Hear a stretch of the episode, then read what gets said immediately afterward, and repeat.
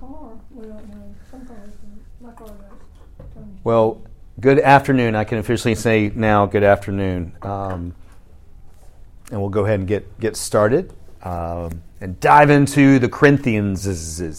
if we could. But let's open with prayer if we could, please. God, once again, we gather here to dive into your word for us today as we begin our journey into the letters of the New Testament. Um, may the stories that they have for us come to life in the midst of what sometimes just seems like correspondences. Through this correspondence and these correspondences, may we see the largest story that you are seeking to tell us. We ask all of this in Jesus' name. God's people said, Amen. Amen. All right.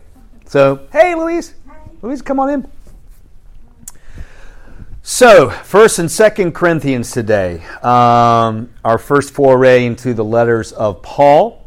Uh, so, just to sort of recap, last week we talked about um, what you know what scholars believe were truly written by Paul and what are, probably weren't. First and First and Second Corinthians falls into the truly written by Paul category. Uh, we talked about some of the reasons for that. Um, so. One of the things that I think is super, super important to know when you are reading these letters is to know about the town that it's written to or geographic area that it's written to and the church community that is being written to. Um, so if you notice that whenever I'm preaching on a letter, I will usually work into the sermon a paragraph to just talk about what's what's happening in this community, what the town is like, um, why why the letter was written. Um, because I think it's really, really important to ground it in context so that you understand the things that are being said are being said for a reason.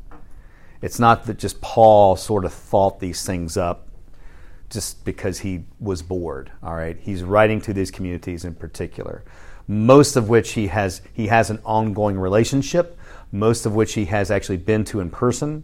And so these are correspondences where he is following up on things. So, with that as our backdrop, let's do a little bit of a deep dive into the city of Corinth. Um, it is located at the bottom of Greece, uh, a little lower, about 40 miles below of Athens.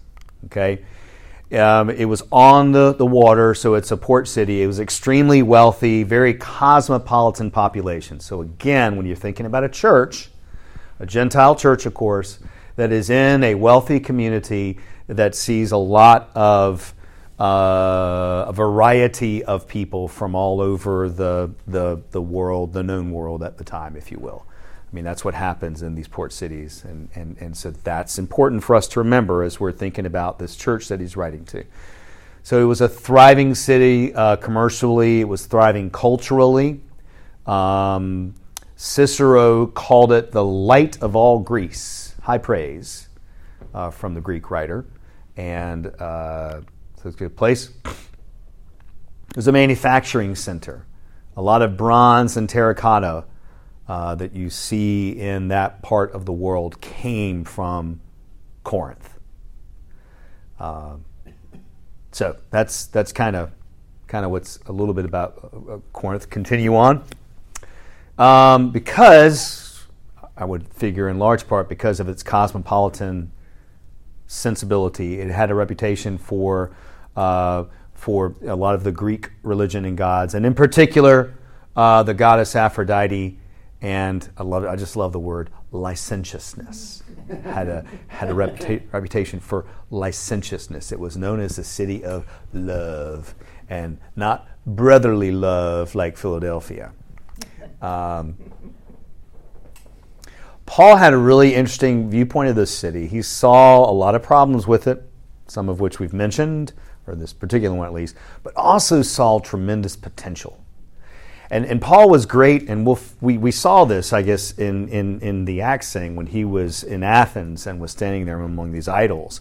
And a lot of people, I mean, I think about how a lot of faithful today would see themselves and go, oh my gosh, this is hopeless, get me out of here. And Paul was like, wait a minute, there's this one idol that says to an unknown God. So Paul had a great ability for seeing beyond the surface and digging in and really seeing potential where maybe others didn't. Paul saw a lot of potential in Corinth, and it was because it was such a commercial center of that part of the world. This port city would constantly attract newcomers. And they could get involved in this, in this faith community, in this church, and become followers of Jesus, and then do what? Go back. Yeah, right. So it was like, wow, this is no, this is great. Where where a lot of people will be a little freaked out by starting a church and be a little intimidated. Paul actually saw it as a great potential. Um, Paul founded the church in Corinth for this reason, um, and he embarked on this kind of 10 year correspondence that we're going to cover in one hour. Uh, actually, less. And the first letter was written around 56 to 57 CE, and so we've lost a little bit of the time frame, but obviously this is 20 years or so after Jesus' death and resurrection. Um, it's fairly early into Paul's tenure of, of his conversion and, and becoming the champion of the church rather than its greatest enemy. The primary concern that we find in 1 Corinthians, and again, Paul is often writing letters to address an issue that is afoot. And the main issue that he's dealing with in 1 Corinthians is divisions. There are divisions within the church. Just keep your jaw from falling down on the ground to hear that, that just mere decades into the existence of this thing they didn't even call church technically back then, that there would be divisions in the church. So, um, we can, I'm, I'm available for pastoral counseling later if that thing. I don't know why these random letters have popped up. So, quick outline of 1 Corinthians again, just to kind of give us a, a thing. We talked about the letter style of Paul, you know, and the format, when, and 1 Corinthians follows that fairly uh, reliably. The salutation, the intro kind of part. Then we have Thanksgiving. Always got to give thanks. Um, and then following that by the main thesis or what it is that you're talking about, some of the things that he kind of goes over church factions and Christian unity, the first three to four chapters. Criticisms and directives. So, this is where Paul really digs into hey, you need to do that better, or you need to do this better. And, and again, I always, I mean, maybe because he founded the church, they would receive it a little better, but sometimes I wondered how um, joyful these people received some of Paul's words of advice. Uh, spiritual gifts. Um, that was important because spiritual gifts, or the lack thereof, were a source of division in this church. And so Paul wants to speak directly to that. Resurrection of the dead, uh, and that's some theology kind of stuff we'll get into. The paraenesis, I misspelled that. Oh, there, there it is. I don't know why. That's really weird how to do all this stuff. And then the closing. Okay, now it's all pieced together. So that's basically what we've got as far as the order of the letter. So open, if you will, to, to uh, 1 Corinthians 1, chapter 1.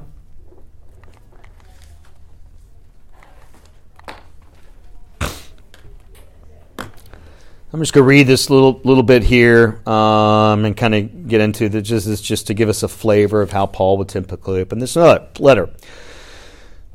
Verse one. Paul, called to be an apostle of Christ Jesus by the will of God, and our brother Sosthenes, I don't know who that is. Got a shout out though.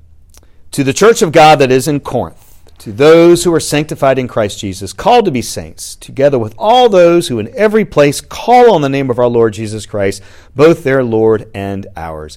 Grace to you and peace from God and our Father and the Lord Jesus Christ.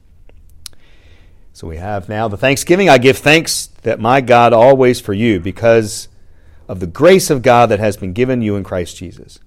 For in every way you have been enriched in him in speech and knowledge of every kind, just as the testimony of Christ has been strengthened among you, so that you are not lacking in any spiritual gift as you wait for the revealing of our Lord Jesus Christ. He will also strengthen you to the end, so that you may be blameless on the day of our Lord Jesus Christ. God is faithful. By him you were called into the fellowship of his Son, Jesus Christ our Lord. So, the beginning words, the thanksgiving, and now we get to the meat.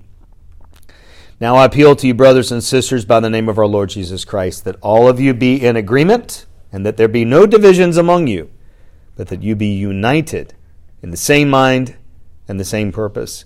For it has been reported to me by Chloe's people that there are quarrels among you, my brothers and sisters. What I mean is that each of you says, I belong to Paul, or I belong to Apollos, or I belong to Cephas, or I belong to Christ. Has Christ been divided? Was Paul crucified for you? Or were you baptized in the name of Paul? I thank God that I baptized none of you except Crispus and Gaius, so that no one can say that you were baptized in my name. I did baptize also the household of Stephanas. Beyond that, I do not know whether I baptized anyone else. For Christ did not send me to baptize, but to proclaim the gospel, and not with eloquent wisdom, so that the cross of Christ might not be emptied of its power. And then he kind of goes on and on and on a little bit of that. So, what do we what do we get from the very opening part of kind of the reason for writing the letter? What do we get that uh, that was happening? These divisions. What do you what do you think? What was kind of going on? They were pledging their allegiance to the wrong person. Right. They were picking people. I don't who those other people are, so Paul. Right. different camps. Different camps. Right. Right. I like British sermons better. Steve is better pastoral count, Right. I'm kind of that sort of that sort of thing. Or or or people who were in not in official roles but but had claimed some or possessed some kind of influence, whatever in the congregation. You found people that that were aligning themselves in sort of camps, right? Again, shocker that this happens in church. Um, and so Paul Paul is there to say, and he and, and he's going to spend the bulk of the letter saying, our, our, our your, everyone's allegiance is to Christ and what it is that binds us to Christ, and that's the thing. So we got to get over this I belong to so and so kind of a thing. Corinthian church was broken into several opposing cliques centered around different leaders who had baptized them. All right. Um, the factions were threatening the health and the future of the church. So nothing's changed.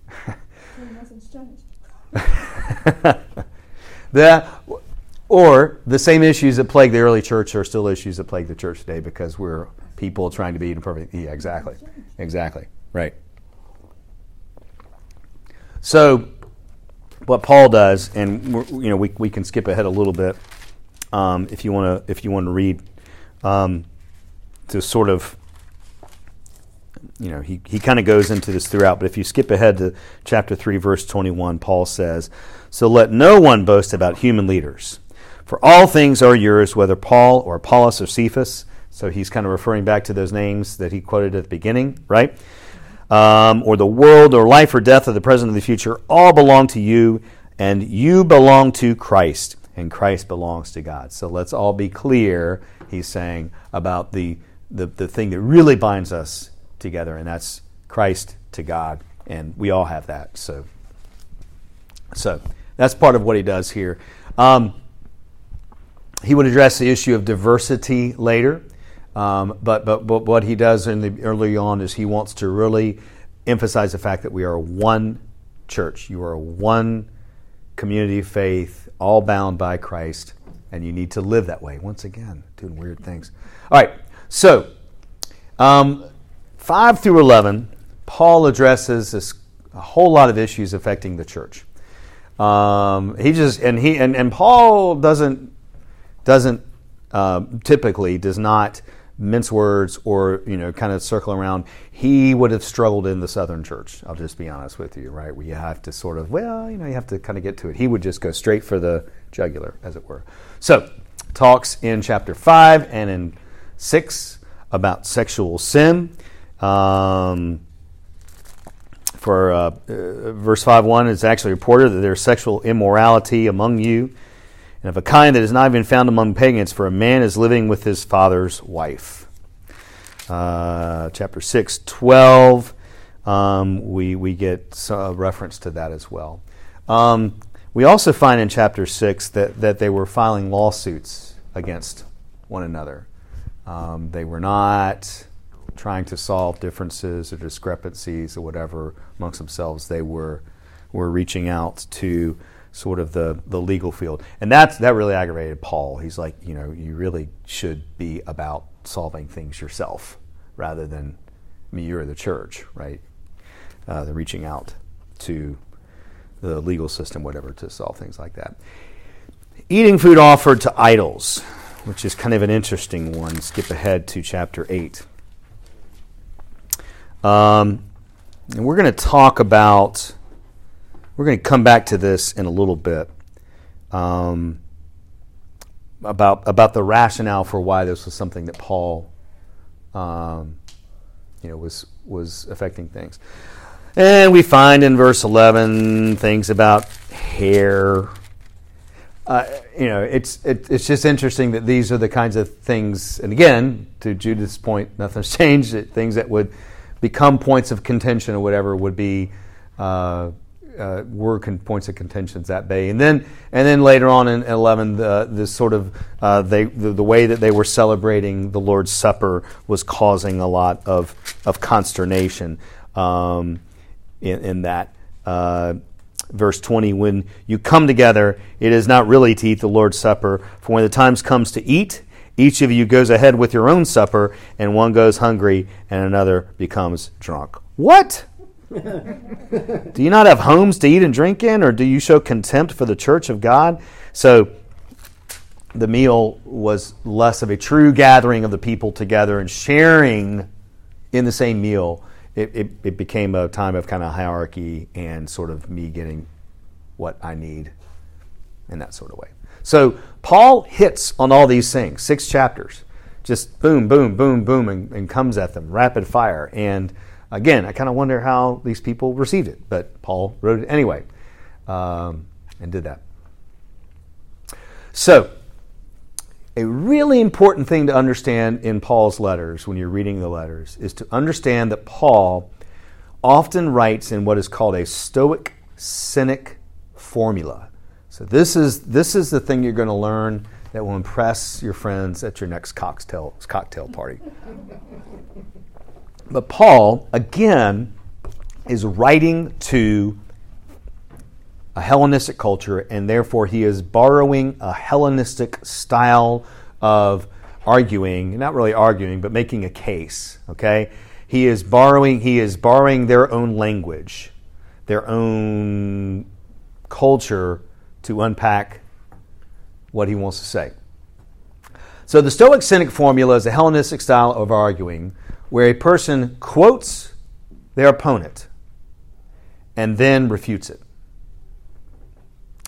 So, what we find a lot in 1 Corinthians is Paul quoting what the Corinthians have said, what the people in the church have said that he has overheard, maybe were written to him. He'll quote this thing that he disagrees with. All right, so he states their point, and then he corrects it he refutes it, he shuts it down, shoots it down. Um, so this was Paul's way of kind of creating a conversation when he was the only one that was talking. When you're writing a letter, you can't have a dialogue. Okay? So he is forecasting, not forecasting, he is stating what they, they have said, and then he responds. Without actually being there, he can do that. This is a really confusing thing to read, all right? Because um, Paul does not say, I have heard you say before this, quote marks, da da da, like that, close quotes. But what I want you to hear is, da da da da. He doesn't do that. The Stoic Cynic formula, it was basically saying the thing and then refuting it, and not really any clarifying language that that is what you're doing. All right? Um, so the way, the, a, a way to read it when you know it is to say, you say blah, blah, blah, blah, blah, blah, blah, but I say blah, blah, blah, blah, blah, right? Um, but again, you have to know that what you're reading is this, or it can be really confusing. For instance, let's go back to that offering idols thing.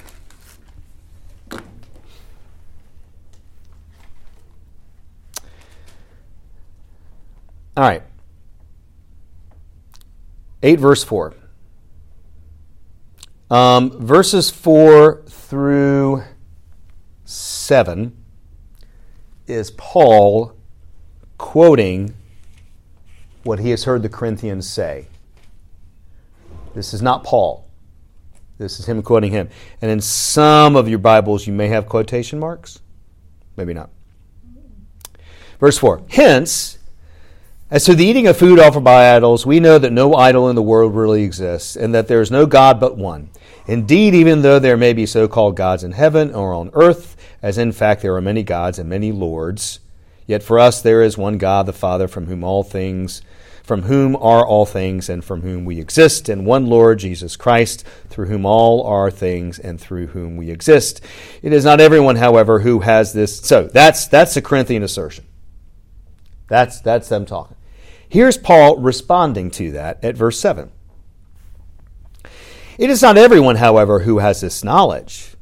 Since some have become so accustomed to idols until now, they still think of the food they eat as food offered to an idol, and their conscience, being weak, is defiled. Food will not bring us close to God. Okay? So now, he's back to the Corinthians. We are no worse off if we do not eat, and no better off if we do. And then this is Paul speaking. But take care that this liberty of yours has not somehow become a stumbling block to the weak. For if others see you who possess knowledge eating in the temple of an idol, might they not, since their conscience is weak, be encouraged to the point of eating food sacrificed to idols? So by your knowledge, those weak believers for whom Christ died are destroyed. But when you thus sin against members of your family and wound their conscience when it is weak, you sin against Christ.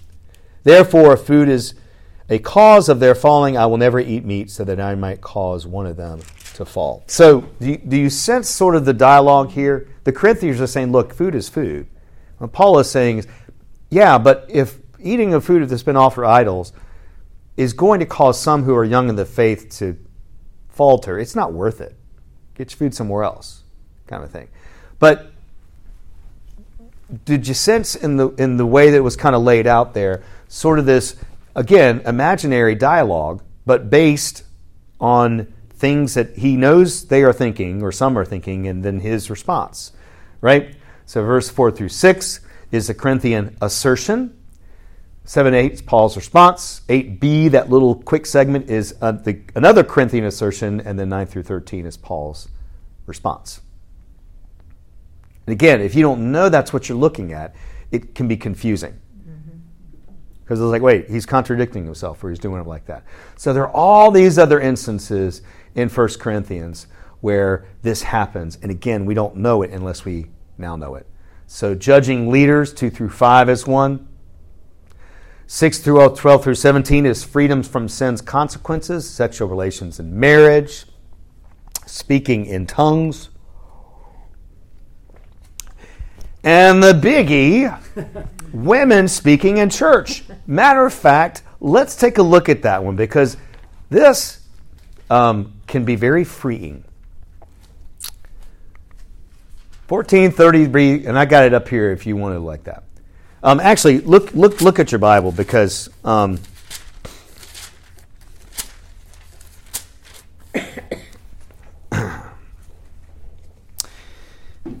chapter 14 verse 33b, which is the second half of 33 through 36.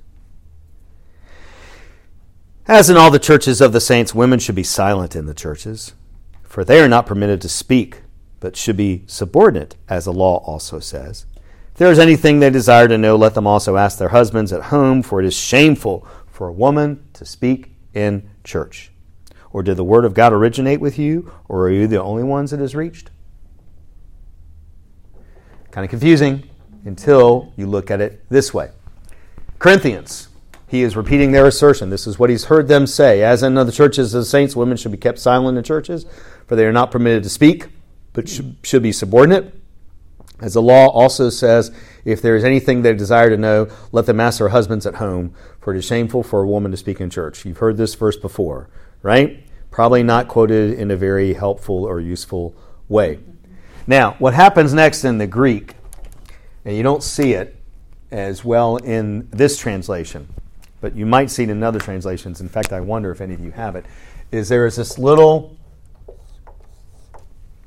it looks like an N with a long second part. It's actually it's the Greek letter eh, and it would have it, it, it would have been um, read, uh, and and actually I have it translated here. What? That's the way that would have come across. Does anybody have that in there? In. Yeah. too. What? The word What? Like What? Did the word of God originate with you? Are you the only ones it's reached? So, what's fascinating by this is that when you're reading it, not knowing that you're reading the Stoic Cynic formula, you read this long, drawn out thing, and you go, That Paul, oh, God, he hates women. He just wants people, women silent churches. When actually, this is not Paul. This, or whoever in the Corinthian church that he's heard. And he is making a point of highlighting that so that, he, can, he can then go, What the hell? What are you talking about? Are you suggesting that the Word of God originated with you? Are you the only ones that the Word of God has reached?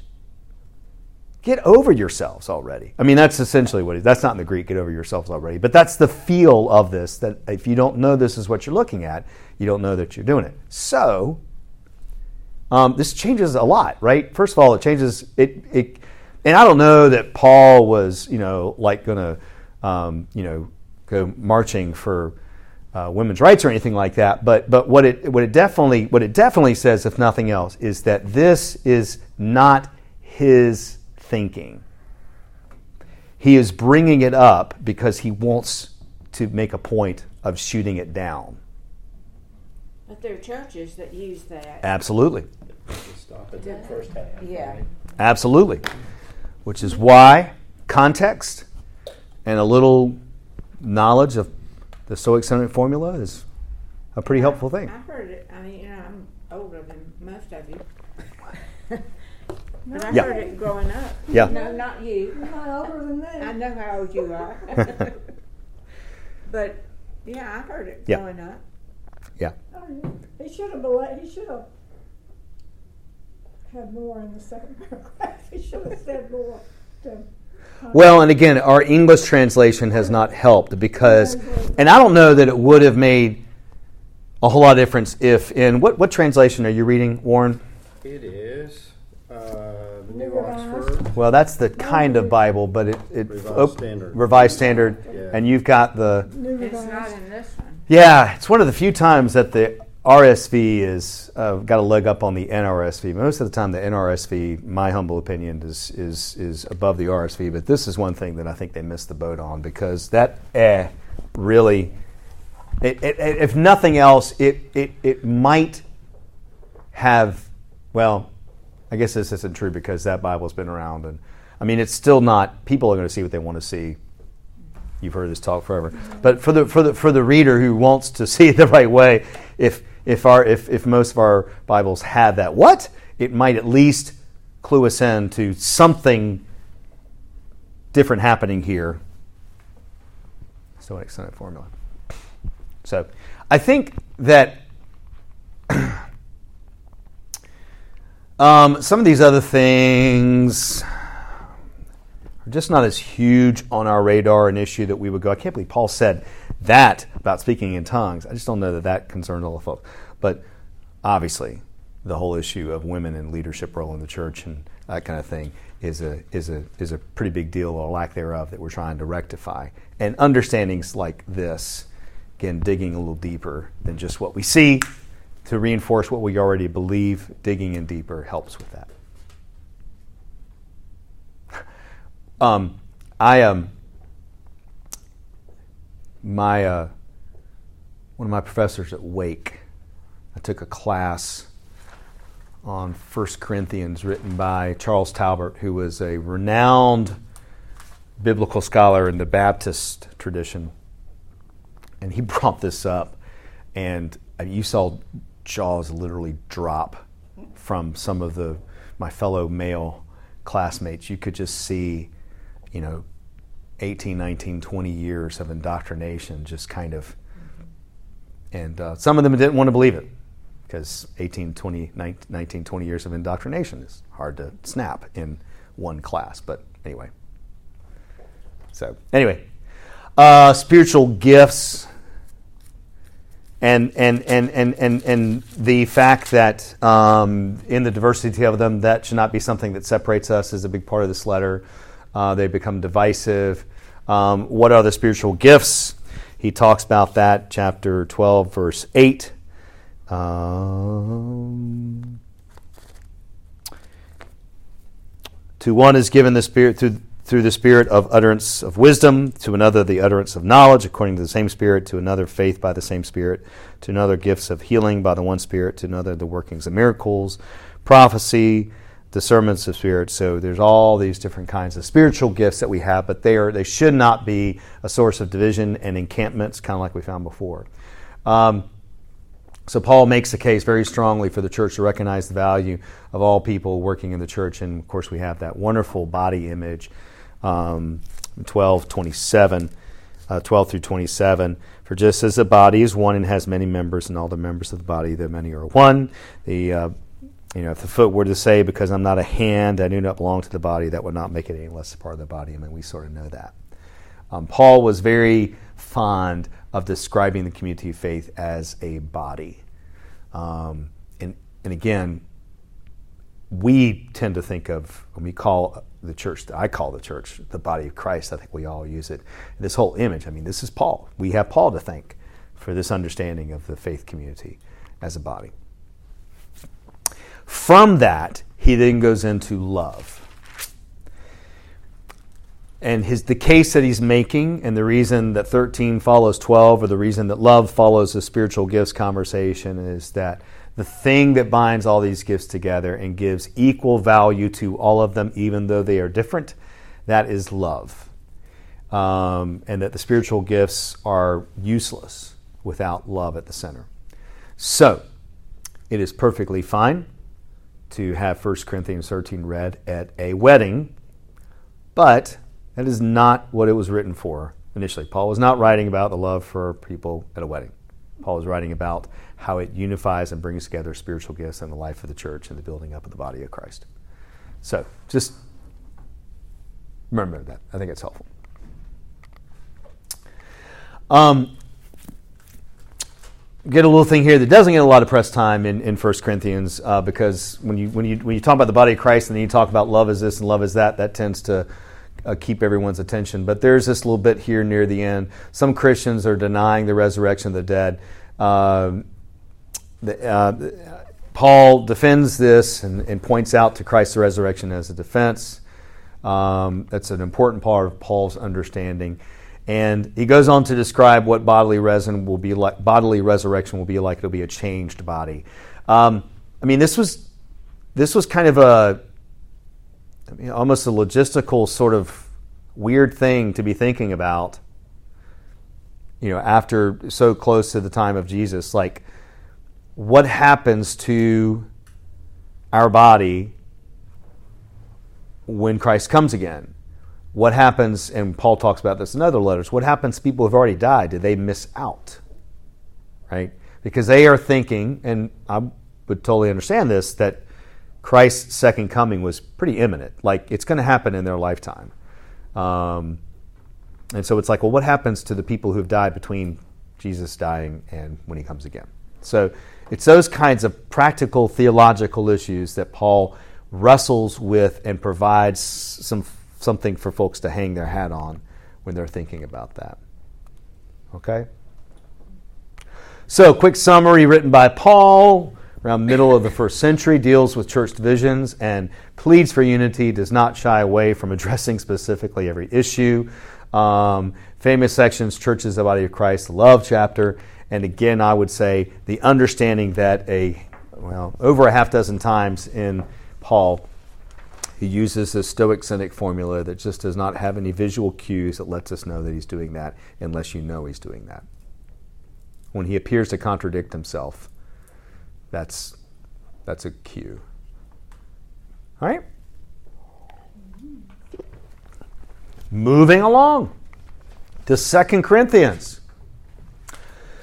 So, Second Corinthians was written a little after First Corinthians. Um, whereas First Corinthians, we feel fairly confident, scholars feel fairly confident, is a unified letter from start to finish. Um, Second Corinthians has some indications that it is fragments of multiple letters rather than just one single letter. And part of the reason that they think that is because in this one letter, Paul is writing about different situations that would have happened at different times in the life of this church. So at some point, and this happens, some point somebody took these various fragments and kind of put them together into this one thing, and we call it Second Corinthians. Um, since Paul's last visit with them, other missionaries, he calls them super apostles, which is totally uh, sarcastic. All right, he is throwing major shade at them, if you know what that expression means. He's kind of picking on them a little bit by calling them super apostles. I mean, you almost imagine him saying like that and waving his hands like that, like, oh, super apostles. But they come to Corinth and they try to sort of make some headway into Paul's influence in the life of the church. Paul did not like that. Um, and so he finds himself in a bit of a defensive position. This church that he had founded and had invested a lot of time and effort in, he feels like he's got to uh, speak his mind a little bit. So, this letter um, has, uh, has a bit of an edgier tone to it. Um, he's hurt by the fact that this church would not turn on him, but so, so readily and eagerly um, ex- accept other leadership and other um, uh, truisms than his as legitimate. So he's hurt by that. When you invest a lot of time into people and they don't listen to you, then that hurts. Oh my gosh. So, quick outline of Paul salutation, thanksgiving, main part of the letter, beginning at verse 12. Um, collection for the Jerusalem church. So he makes a pitch for money. All right, it's one of the two instances where he does that most directly. Um, Paul responds and defends himself to challenges to his apostolic authority. And that's a fancy way of saying people were challenging him on his uh, uh, position of influence in the life of this church. Apostolic authority, paraenesis, and closing.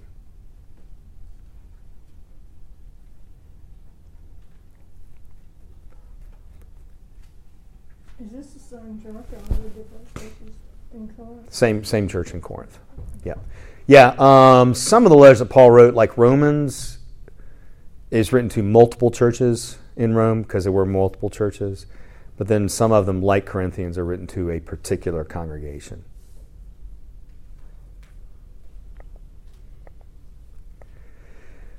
All right, so strained relationship. Um, look ahead to chapter 2, verse 1. Uh, Paul says, So I made up my mind not to make you another painful visit, for if I cause you pain, who is there to make me glad but the one whom I have pained? So he makes reference to the fact that he had apparently gone to visit Corinth and it had not gone well.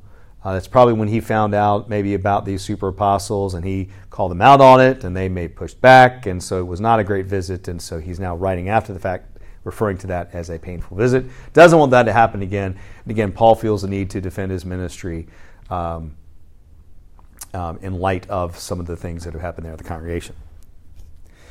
Um, and we get this from this, we get this really beautiful passage. Uh, flip ahead to um, chapter 4. Um, verse 1 Therefore, since it is by God's mercy that we are engaged in this ministry, we do not lose heart. Uh, and, and then in verse 7 But we have this treasure in clay jars. Uh, a better translation of that might be earthen vessels. That's what the Greek literally said um, so that it may be made clear that this extraordinary power belongs to God and does not come from us. We are afflicted in every way, but not crushed, perplexed, but not driven to despair, persecuted, but not forsaken, struck down, but not destroyed, always carrying in the body the death of Jesus, so that the life of Jesus may also be made visible in our bodies.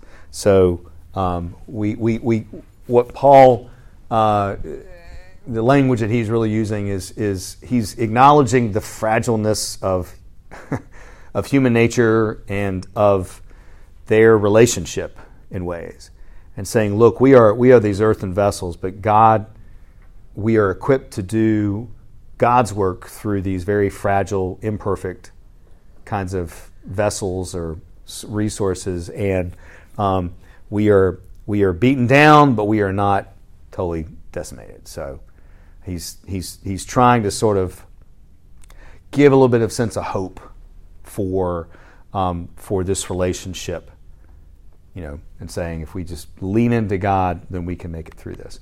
Um, and and then uh, we get uh, this really pretty uh, part in uh, chapter five, verse sixteen and following. Uh, that a lot of theologians believe is the most apt summary of Paul's theology and purpose in ministry than anywhere else of anything he wrote. So, if anyone is in Christ, there is a new creation. Everything old has passed away. See, everything has become new.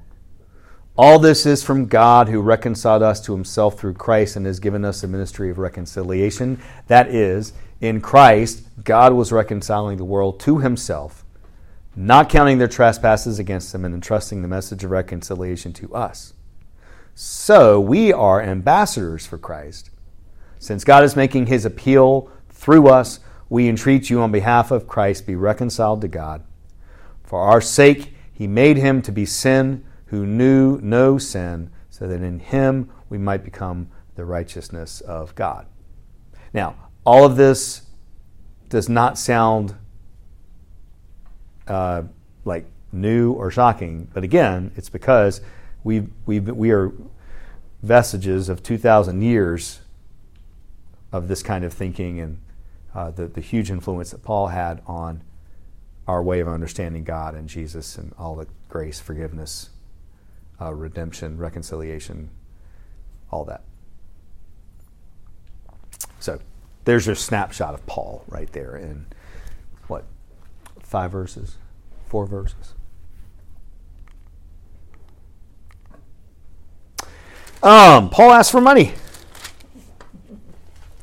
Um, I think, I think I preached on this not too long ago. Uh, the Corinthians were taking issue um, with the fact that Paul was coming to them and asking for money for the Jerusalem church. Um, this I, I, I, I kind of relate this to when we go before a session and say we need to be thinking about how much we're going to give to presbytery. Because there are some people that are like, "What's presbytery ever done for us?" And the answer actually is a lot. But um, anyway, that's kind of the thing here. We need to keep it in house. So they took issue, they took umbrage with the fact that Paul was coming to them and asking for money for the Jerusalem church. Um, they saw that as kind of serving Paul's own personal agenda. So Paul wants to address this um, and, and, really wants to understand, and again, this should sound familiar, that when churches support other churches, they are all supporting the church, which is really what it's about. Um, but it is, it is notable at the beginning of 8 um, that Paul leads into this conversation by telling them about this very small church in Macedonia who was who was their their their giving was amazing. And not only was their giving amazing for a smaller church, but they were going through um, what he calls a uh, a severe ordeal of affliction. I forget that's what it is. It's somewhere in there. Um, for during a severe ordeal of affliction, verse two, their abundant joy and their extreme poverty overflowed in the wealth of generosity. So um, so he, he lifts them up, which I kind of wonder how that made them feel. um, but Paul was not bashful, right? Uh, so Paul wanted to say, look at this small church and look at what they've given in the middle of a really, really tough time, too. Hmm. Church in a major cosmopolitan city with a lot of resources. Hmm. Something to think about. Just saying. Um, and when I preached on it a couple weeks ago, I talked about this word charis and how it appears in many ways in this passage, translated in many ways. Uh, verse 4, privilege. Um, verse uh, 6, generous undertaking. Verse 7, generous undertaking. Verse 9, generous act. Verse 16, thanks. And then verse 19, generous undertaking. So, again, if we were reading the Greek, we would just see charis, charis, charis, charis, charis, charis. So it'd be like, okay, we kind of get it, Paul. That's okay. We know what you're trying to tell us. Not as not as obvious in the English. Um, so I don't know how that went. Um, I don't know how that went. We're ours is going pretty well. So there's that. That's good. We're getting close to our goal, super close to our goal. Just I'll throw that out there. Um, Paul's response to challenges to his apostolic authority. Um, so if you if you look ahead to ten, and I don't know about your Bible, but in mine there is an actual line or space between the end of chapter nine and verse ten. Does anybody have that? That I don't have in between other chapters. Mm-hmm. Yep. So that is that is perhaps an indication on the editor's part because this it wouldn't have been a space like this if it were one whole book. That's probably an indication on the editor's part that this is a separate letter fragment of a letter. Just that little space there. Um, but yeah, we and, and and and also just I myself, Paul, appeal to you by the meekness and gentleness of Christ. It's almost like an introduction, in, Right. you know, in the middle of the letter. Um, but Paul, Paul really defends himself, and there's a notable, a notable uh, change of tone. I, who am humble when face to face with you, but bold towards you when I'm away. Uh, When you when you tell a person that you're humble, um, and Paul speaks about you know I don't boast, but again by telling by saying you don't boast, you're kind of boasting. So Paul Paul flirts with that uh, a lot in this part. Um, and this is where we get in verse 11 and 5 we get this thing about the super apostles um, which which again it's tongue in cheek and you got to read it you got to you almost have to read that with an eye roll like you got to envision him rolling his eyes when he says super apostles all right um, it's hard to do when you're just reading it, but that, that it was it was not meant as a flattering term. He does not think they're super. um, verse six. What does he suggest these super apostles are? Let's back to verse five. I think that I am not in the least inferior to these super apostles. I may be untrained in speech, but not in knowledge. Certainly in every way and in all things we have made this evident to you. So what is he suggesting that these super apostles are? Uh, chapter 11. Oh, no. Sorry, y'all. chapter 11, verse 5. I'll, I'll start again. I think that I am not in the least inferior to these super apostles. I may be untrained in speech, but not in knowledge. Certainly in every way and in all things we have made this evident to you. He's saying they don't know what they're talking about. Right. I think he's saying two things about them. I think, first of all, he's saying they are slick speakers, like they are smooth talkers. Because he says, what about himself? I may be untrained in speech. Mm-hmm. All right. I'm not, I'm, not, I'm not the biggest schmoozer. All right. But then he says, but not in knowledge. Yeah, knowledge So, what does that mean about him, about the super apostles? They They're don't have a lot. They're all talk and no substance. Right. Right. So, probably not surprisingly, Paul says, You've been duped by these people, and you really should have listened to me. So, um, uh, we don't know who these super apostles are. We don't know. Maybe they were pretty good, um, but the way that Paul tells it, it's like, yeah, they're just smart. They're just sweet talking you. Um, stick with me. So, um, 16 through 21. Um, this is this is so it is so important to read this sarcastically. All right, so read this. I'm I'm going to read this to you now, like I am my 17 year old, or my almost 15 year old, um, when we're having a conversation about something they don't agree with Lori and me with. Okay, so just I'm I'm, I'm going to I'm to try and channel my inner teenage angst when I read this passage because this is, and again, when it's black and white in paper, it's really hard to sense that's what's happening. But you got to read this section sarcastically. So here it is. I repeat, let no one think that I am a fool. But if you do, then accept me as a fool, so that I too may boast a little. What I'm saying in regard to this boastful confidence, I'm saying not with the Lord's authority, but as a fool since many boast according to human standards, I will also boast. For you gladly put up with fools, being wise yourselves. For you put up with it when someone makes slaves of you, or preys on you, or takes advantage of you, or puts on airs, or gives you a slap in the face. To my shame, I must say, we were too weak for that. Eye roll. right? So um, he is referring to himself as a fool, which is meant sarcastically. He does not think he's a fool. He thinks he's a pretty smart, intelligent dude that has got it all figured out, or mostly figured out. Um, but he's also suggesting that when it boils right down to it, he's just following what God wants him to do. And that's what we all are supposed to do. And sometimes it may not seem like the most prudent decision or the most wise decision or the, the flashiest decision, but but but but uh, following God is what we want to try and do. Um, and then he gets into a credential comparison with these uh, other people to expose the, the, the silliness of the Corinthians' tendency to do the same. So this latter part of the letter, the tone changes. He's very much in defensive mode.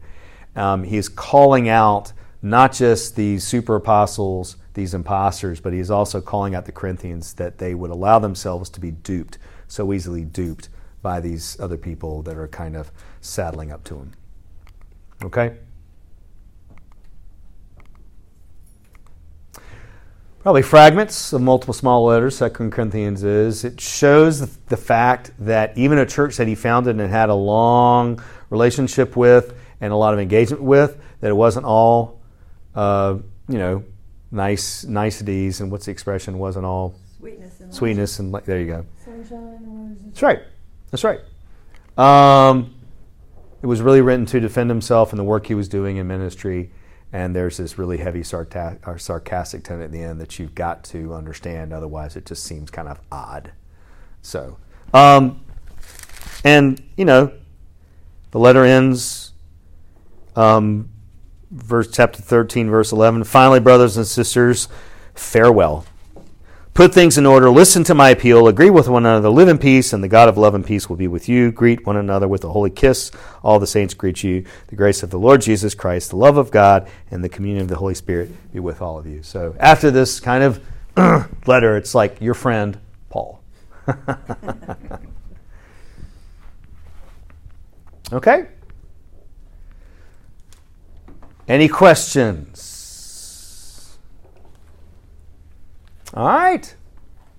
Good enough. Um, next week, I think we look at Romans. Maybe it's Romans next week. Galatians next week. Okay, that's a that's another that's another heated one. Um, that's a good one though. Um, Gal- Galatians and Romans. Oh, we'll do Romans too. Oh, super. Okay. I know, right? Tell me about it. Tell me about it. You know, I, I tell you, the harder one for me to spend one class on is Revelation. I want to spend like a whole month on Revelation. Um, I'm really looking forward to Revelation because it's not what we think it is. Anyway, is it going to be just one class? I think it will be just one class, so we'll hit it hard. You could spread it out. Two classes. Ah, we might. I know. I can't push Christmas back another week though. That's the only problem. Details. Oh. Details. Anyway, blessings, y'all. Thank you much. Thank you.